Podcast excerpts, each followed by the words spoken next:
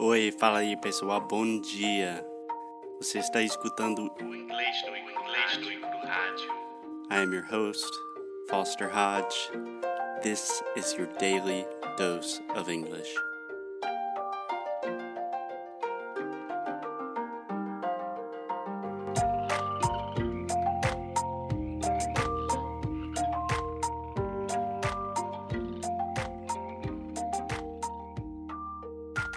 Hey, hey guys, what's up? It's Foster. I'm going to give a brief introduction and talk a little bit about what happened yesterday. So, yesterday we were talking about Benny Lewis, the founder of Fluent in Three Months, the most famous language blog in the world. And the conversation kind of drifted with Alexia's guidance towards donuts, makeup, and it was wonderful. But I did want to touch on a couple of points about Benny. Is that cool, Alexia? Yeah, Is that okay with you? of course. Yeah. So, yesterday we talked about the first two points of Benny's book that is called Fluent in Three Months. Really, the first point is you should always study a language before you travel, right? You have the internet, use the internet to your advantage. Or if you can find native speakers in your city, that's even better.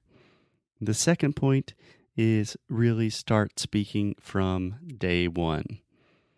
So, Alexia, would you recommend someone, let's say, do you have any friends that speak zero English? Yes.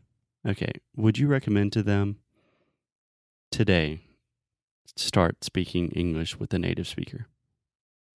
If I would recommend them to start, or what I would recommend. Uh, sorry, I didn't understand. Okay, so one of Benny Lewis's principal philosophies is you start speaking on day one. So, for example, if a Brazilian wants to learn English, they make the decision, they say, vou aprender inglês. Primeiro dia, eles vão falar com um falante nativo. Yeah, I would recommend that. It was how my dad learned French. So, do you have any recommendations with that? Because it's pretty scary. I think that if you are going to have a, a very, very good class lesson with a prof- professional, right? Um, they will know how to get along with that. So it's like I, hmm you. Yeah. So Marco, my dad, Foster, Yeah. teacher. So That's what I always tell my students is you will be surprised how much you know. yeah, just from the small amount of information. I remember something that Tony Marsh told us on, I think, episodes 37 and 38. He's saying that with just one word, with saying like I or I am, I'm, right? I'm Foster. I'm a boy. I'm American. And then you can say you're, like you are. You're Alexia. Mhm. You're Brazilian. You're 28. You're beautiful. You love donuts. Right? So, even with a very, very small information, you can start talking pretty soon. Yeah, and I agree with that. Cool. So, on that one, yeah, I think I agree with Benny um, for the most part. Okay, point number three. Point number three about fluent in three months. Alexia, give me one of those sweet, sweet drum rolls. Point number three is be conversational before moving on to more technical aspects. Alexia, your first reactions. Well, I think that's what we do here. We don't like to talk about much technical aspects. Like, we want people to be natural and feel comfortable with the language. And then you filter for things that this person really needs, right? What do you mean you feel what You feel, uh, um, not feel, um, filter yeah, filter? Yeah. Yeah, that's an interesting word choice, but yeah, I agree that for me with languages the goal is always conversation. So it makes sense to try to become conversational before focusing on the difference between the preterite and imperfect tenses and the past, present, continuous, and phrasal verbs being separated and unseparated. And oh my God, oh my God, I'm, you know.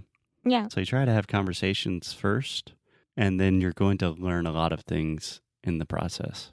Yeah. That's what we like to do it here. Yeah. So the reason I think this is really important is number one, you're focusing on your goal. If your goal is to speak English, the main thing you're doing when you're speaking English is having conversations, right? So it's um, an objectified goal that you can measure. And also, I think through conversation, you build the capacity of all of these other parts of language that people really care about in the beginning. You build them naturally, more organically. You just have an intuition for them, right? If you can have a good conversation with someone, then you probably understand a lot of English grammar and a lot of vocabulary and pronunciation without even having studied that formally. Mm-hmm. Does that make sense? Yes, Yeah. So you agree on this one? I do. Cool, cool. Okay, so the last point for today, Alexia, give me one of those drum rolls, please. Benny's last point is adapt to the culture. Always keep practicing and master one language before starting another. Yeah. So that's really like three points there. That's what I well the the last point about this like master one language before taking on another is one thing that I always tell my students that they are trying to learn Portuguese and Spanish at the same time and I'm always like no don't do that don't do that with you and with me because it's it's ridiculous you know so I always tell them like choose one first I'll wait I'll be here Yeah. no problem at all I totally agree. And I have a lot of opinions on that. So I think that's a good podcast episode. Learning two languages at once.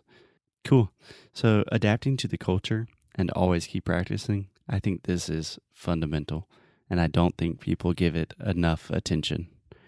So adapting to the culture is like when you're here, it's really easy for you to live like an American every day. But you always have to be every day I want to be a little bit more Brazilian, understand a little bit more how Brazilians think, the way they feel, the way they talk, the way they act. It's a consistent process. Like there will never be one day where I say, okay, now I speak fluent Portuguese. It just continues forever. I was talking about it on Instagram. Every time that I move places, that I go to new countries, I, of course, I try to understand the new country and try to adapt myself to this culture, new things. So I, I don't try to impose my culture on them because I'm living on their country. So small You're living things in their country. in their country, small things. Yeah. That will help you a lot with learning languages and trying to understand them more. Like going to a store. Hello, ma'am. How are you? In Brazil, we never say Olá, senhora. Yeah. It helps a lot. Yeah. Yeah. I mean, we love languages. We love learning them and teaching them. But if we're being really honest, language is just a tool for communication, for meeting new people, for understanding and exploring new cultures. So I think Benny is, he hit the nail on the head with this one that don't forget about the culture. Yeah. And do you understand the phrase hit the nail on the head? Yes, of course. Do you have a similar phrase in Portuguese? I can't remember right now, mas eu poderia falar ele acertou em cheio. Exatamente. Bom, só isso por hoje. Ok. Até a próxima. Até a próxima. Bye. Tchau, tchau.